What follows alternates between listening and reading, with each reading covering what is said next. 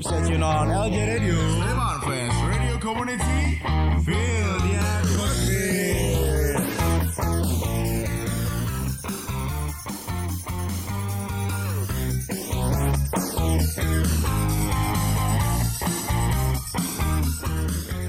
Halo Sleman fans, halo listeners di mana pun anda berada. Selamat pagi, siang, sore, dan malam. Tapi kalau sekarang berhubung kalian nonton di Youtube kita Kali ini kita di sore hari Dan anda sedang bersama saya Panjirang Ipatiana Dan tentu saja ibu CEO kita Ibu siapa? Siapa? siapa? Ibu Viola Kurniawati apakah benar? Ya betul. Benar Selamat sore bu Sore. Sore ya, sehat ya? Alhamdulillah masih hidup. Aduh. Dan di sore hari ini ya eh, seperti janji kita untuk listeners di mana pun berada. Jadi bukan listener, Mm-mm. tapi listener. Listener. Kenapa tuh? Lik itu apa berarti bro? Lik bu? Paman. Bro, lik itu bro dalam bahasa Jawa. Oh ya oke. Heeh, jadi liks diplesetin dikit lah. Oke. Gitu. Jadi listener seperti janji Elja Radio kita bakalan punya satu sesi ngobrol bareng, bincang-bincang bareng sama Ibu CEO eh, biar akrab panggilnya Mbak Viola ya. Ya. Bersama Mbak Viola dan tentu aja nah ini disclaimer nih ya buat teman-teman semuanya di sini kita tidak ingin mengadili atau ingin eh, persidangan atau menjudge eh, dari baik dari individu Mbak Viola ataupun dari PT PSS tapi kita lebih fokus kepada pembicaraan mengenai tata kelola klub sepak bola profesional terutama PS Sleman kayak gitu siap Oke. siap ya tidak akan dijudge lo tenang aja lo Ini berapa menit? ya paling sejam Oh sejam. Sejam. Oke. atau mau kayak pemain 90 menit gitu juga bisa Satu babak aja kali ya. Oke. baiklah Eh, langsung aja pertanyaan pertama Eh, Mbak Viola kenapa sih di sepak bola Mbak maksudnya kayak ada banyak bidang pasti kan untuk seluruh manusia yang hidup di bumi ini dan kenapa memilih sepak bola gitu dan menurutku menurutku pribadi di usia yang cukup muda sih ya untuk memilih sepak bola nah itu apa sih gitu kenapa sih memilih sepak bola Awalnya, Mhm. awalnya itu karena bantu eh, UKM sepak bola. Kebetulan saya di UI dulu kuliahnya. Mhm. Lalu dari situ koneksinya dengan alumni-alumni yang eh, berhubungan dengan salah satu klub di ibu kota. Dan akhirnya waktu itu diajak, diajak masuk untuk membantu klub tersebut. Gitu sih. Oke. Awal mulanya waktu itu eh, diminta jadi manajer, manajer Hmm. untuk suratin, suratin eh, atas nama klub tersebut. Mhm. Lalu akhirnya masuk ke PT-nya. Oke. Dan di sepak bola kan nih apa ya? Terkenal dengan olahraga yang katanya laki-laki katanya nih ya. Nah, eh, pasti di situ juga ada berbagai macam proses yang dilalui sama Mbak Viola gitu untuk menghadapi yang opini bahwa sepak bola adalah olahraga laki-laki gitu. Hmm. Gimana sih eh, apa ya pengalamannya? Pernah nggak sih dapat pressure dari eh, orang lain kayak misalnya sorry tuh saya kayak ngapain sih cewek di sepak bola bahkan ngurus lagi gitu. Oh ya pasti pernah lah. Mhm. Eh, jangan jangan kan di sepak bola lah di di semua pekerjaan pasti ada tekanannya masing-masing. Tapi memang kebetulan kalau di sepak bola kan kebanyakan laki-laki Mhm. dan mungkin sosok perempuan itu kan masih jarang apalagi di sepak bola Indonesia ya. Eh, ketika saya mulai 2008 lebih sedikit sekarang sudah jauh lebih banyak bahkan kita punya eh, salah satu pejabat teras PSSI aja perempuan Hmm. sekarang kan. Nah, waktu dulu lebih ke ya diskriminasi gender itu pasti dan yang paling menurut saya yang saya pedulikan kan pasti orang terdekat saya apalagi keluarga jadi ya mereka dulu bertanya-tanya ngapain sih masuk ke bola Mhm. bola Indonesia lagi gitu bola nasional lagi yang katanya carut marut rusuh ruwet dan segala macem ya pasti ada sampai sekarang pun Hmm. ada Oke. Ya kenapa nggak ke ini misalnya sepak bola yang di luar negeri gitu kan? Kenapa harus sepak bola nasional? Kenapa sepak bola Indonesia?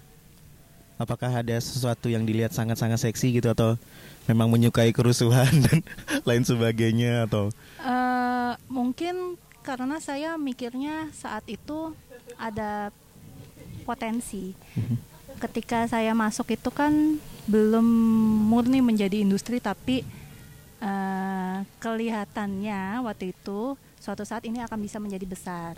Bukan cuma klubnya tapi industri sepak bola nasionalnya. Dan saya merasa saya pengen menjadi bagian dari situ. Bukan bukan cuma jadi uh, follower atau misalnya kerja di multinational company dan segala Oke. macam gitu. Jadi ada tantangan tersendiri sih untuk itu. Nice, keren sih. Dari sebenarnya kita ini satu hal yang harus dikagumi sih sebenarnya. Ya elah, lebih servis. Haha. Di Enggak, enggak, tapi ya. serius, tapi serius.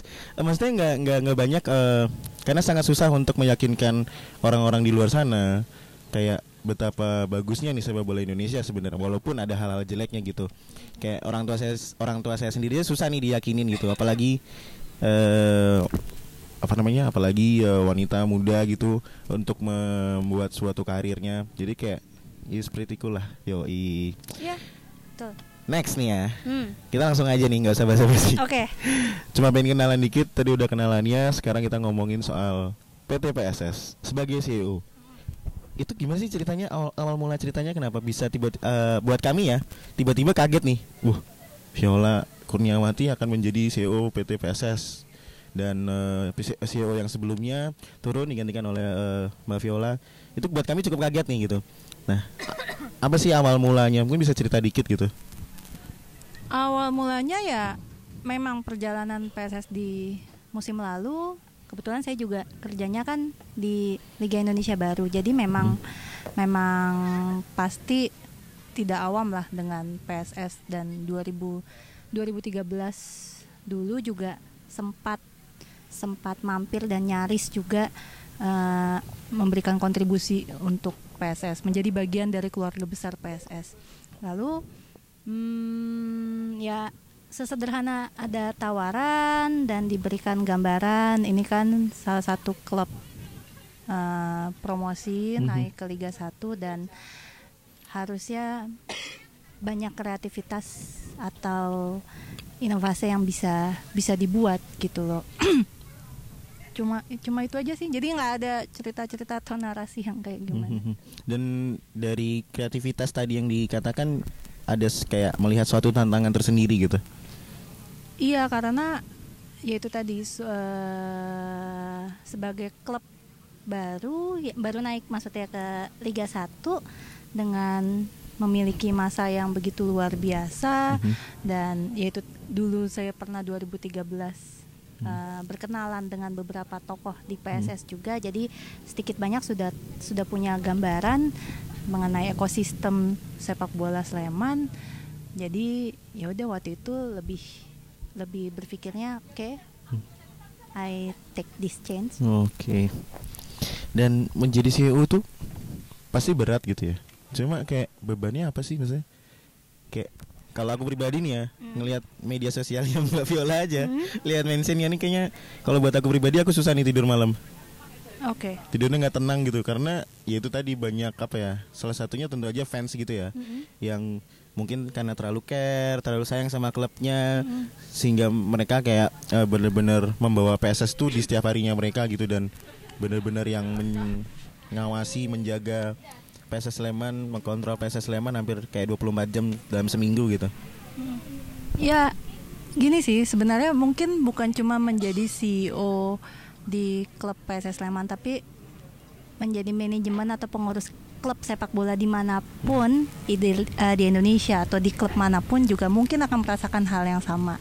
Ya, karena kan industri sepak bola itu kan kita bermain di eh, level ekspektasi. Ada sebuah riset waktu itu yang saya baca dan karena dulu untuk tesis untuk keperluan tesis jadi saya sempat membaca yaitu kita kan bermainnya kan di ekspektasi seseorang individu dan yang yang terakumulasi menjadi ekspektasi publik lah supporter dalam hal ini atau fans jadi ya wajar tekanan-tekanan itu ada menurut saya Nice nice, bro, tolong.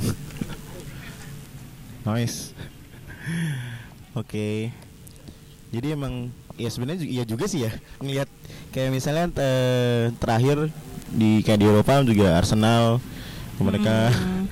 CEO mereka ditekan karena mereka belanjanya ya cukup CEO, sedikit. owner dan siapa pun ya Hmm. bahkan mungkin manaj- eh, coachnya kadang kan juga Pasti, di, di di klub lain bahkan ada pemainnya juga ya Mhm. ya itu tadi lah Se- eh, setiap fans yang datang ke stadion ataupun yang menonton menonton lewat TV pasti kan ingin timnya yang terbaik dong Mhm. dan yang terbaik ya misalnya salah satunya dengan kemenangan gitu jadi wajar kalau eh, banyak ya saya saya nggak tahu ya menye- menyebutnya seperti apa tapi saya sih masih masih menurut saya hal yang wajar Kan wajar ya. Dan maksudnya kayak eh, ibaratnya juga menyadari situasi dan kondisi dan itu memang sudah hal yang biasa lumrah lah katakan seperti itu ya.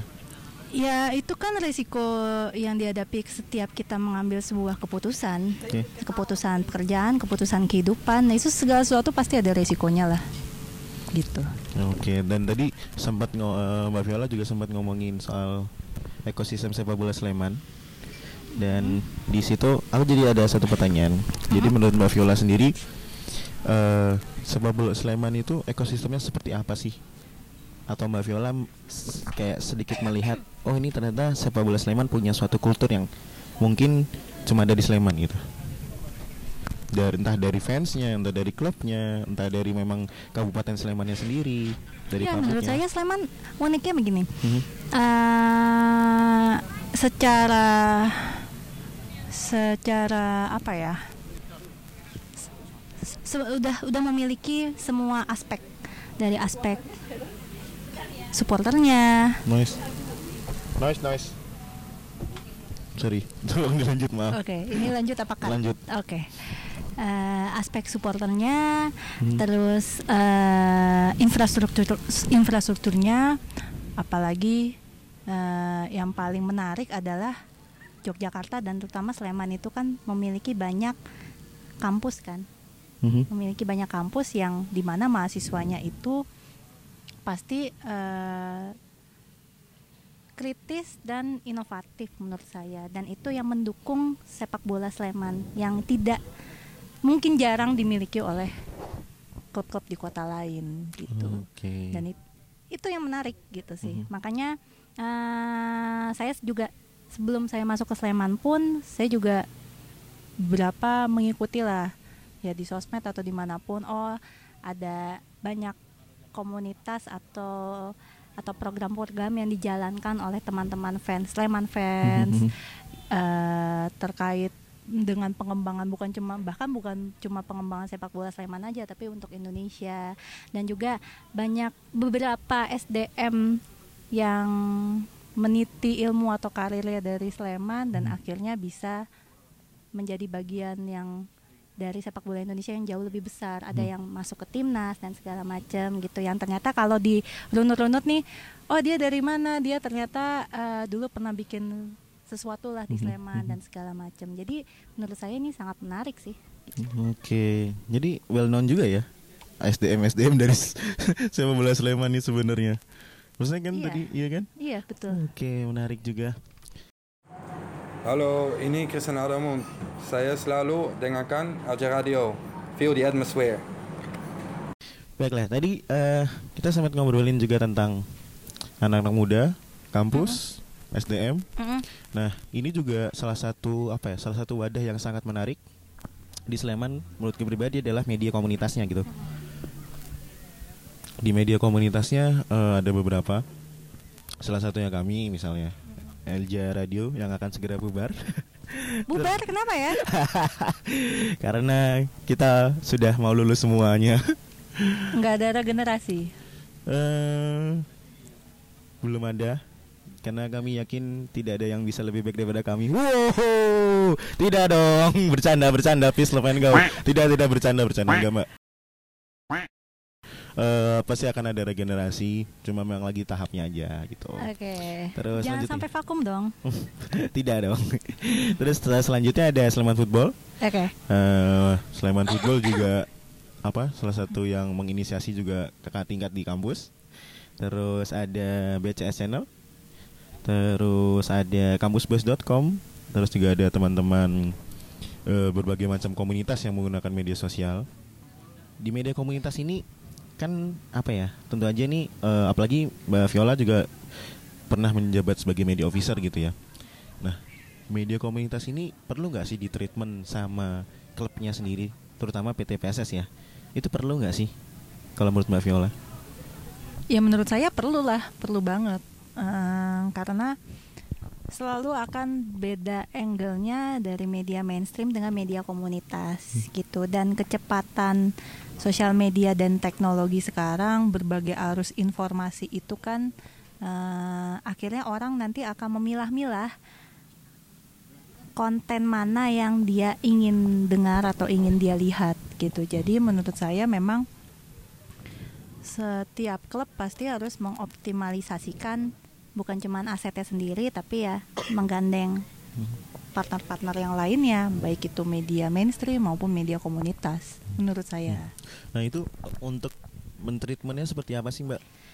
Salah satu privilege itu kan adalah akses. Mhm. Nah, eh, teman-teman media komunitas yang memang mereka kan bukan maksudnya badan hukum media gitu kan berbeda dengan media mainstream nah salah satu yang kita pasti berikan ya kemudahan akses ketika sesederhana misalnya pertandingan home gitu misalnya teman-teman ingin ingin liputan Mhm. dan segala macam itu kan pasti kita eh, berikan Oh gitu. treatment tersebut Gak susah nih Mbak masuknya. Gak susah nih bikin ID cardnya.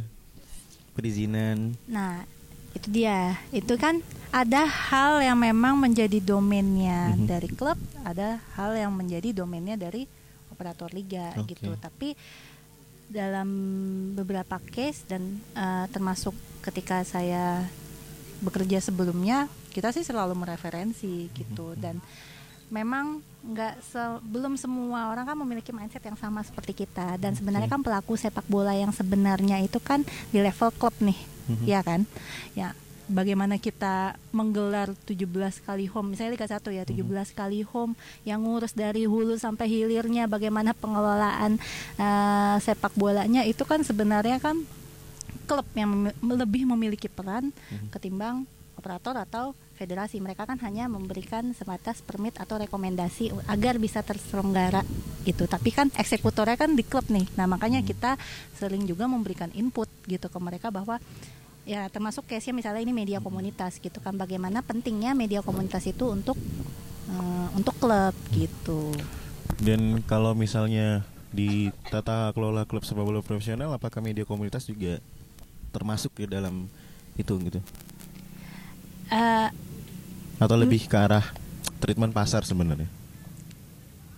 saya tidak bisa menyimpulkan itu kan tidak ada rumusan baku seperti apanya tapi buat saya eh, karena sekarang setiap platform media itu sangat liquid mungkin 10 atau 20 tahun yang lalu kita tidak pernah menyangka eh, dari Twitter atau Facebook aja ternyata eh, bisa menjelma menjadi citizen journalism yang malah bisa dalam tanda kutip membunuh eh, media-media yang mainstream gitu kan. Banyak orang sekarang yang lebih percaya eh, informasi yang dalam tanda kutip A1 dari tweet seseorang ketimbang eh, itu keluar resmi ya. keluar lagi ya keluar dari media atau bahkan Hmm. dari channel official tertentu gitu kan. Jadi eh, kebenaran atau informasi itu kan sekarang jadi jadi bias. Yang kayak tadi saya bilang tergantung orang ingin men- eh, membaca atau melihat konten yang dia mau aja gitu. Nah makanya kenapa tri- eh, menteri media komunitas ini menjadi menurut saya menjadi lebih penting. Kalau ditanya tadi tata kelola harus seperti apa dan segala macam belum ada rumusan baku.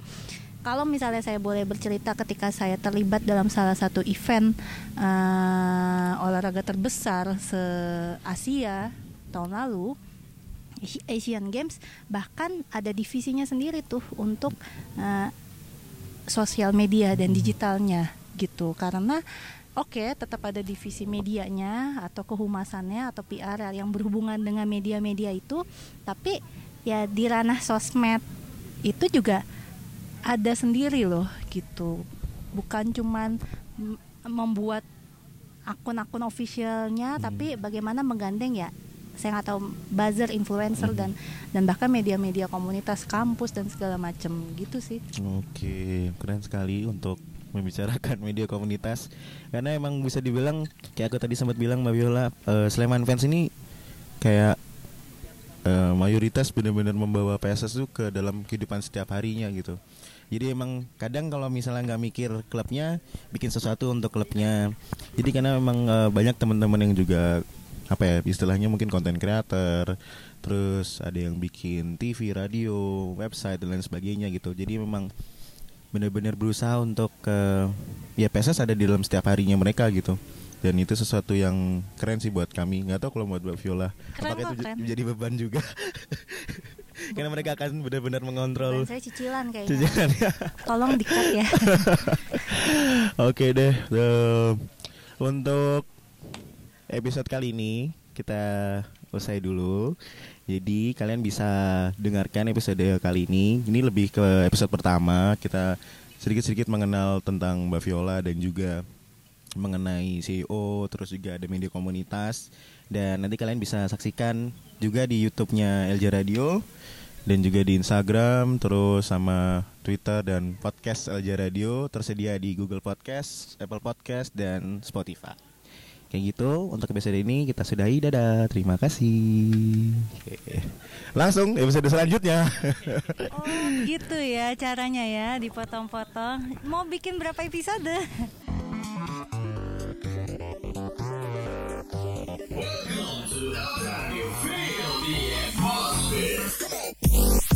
Thank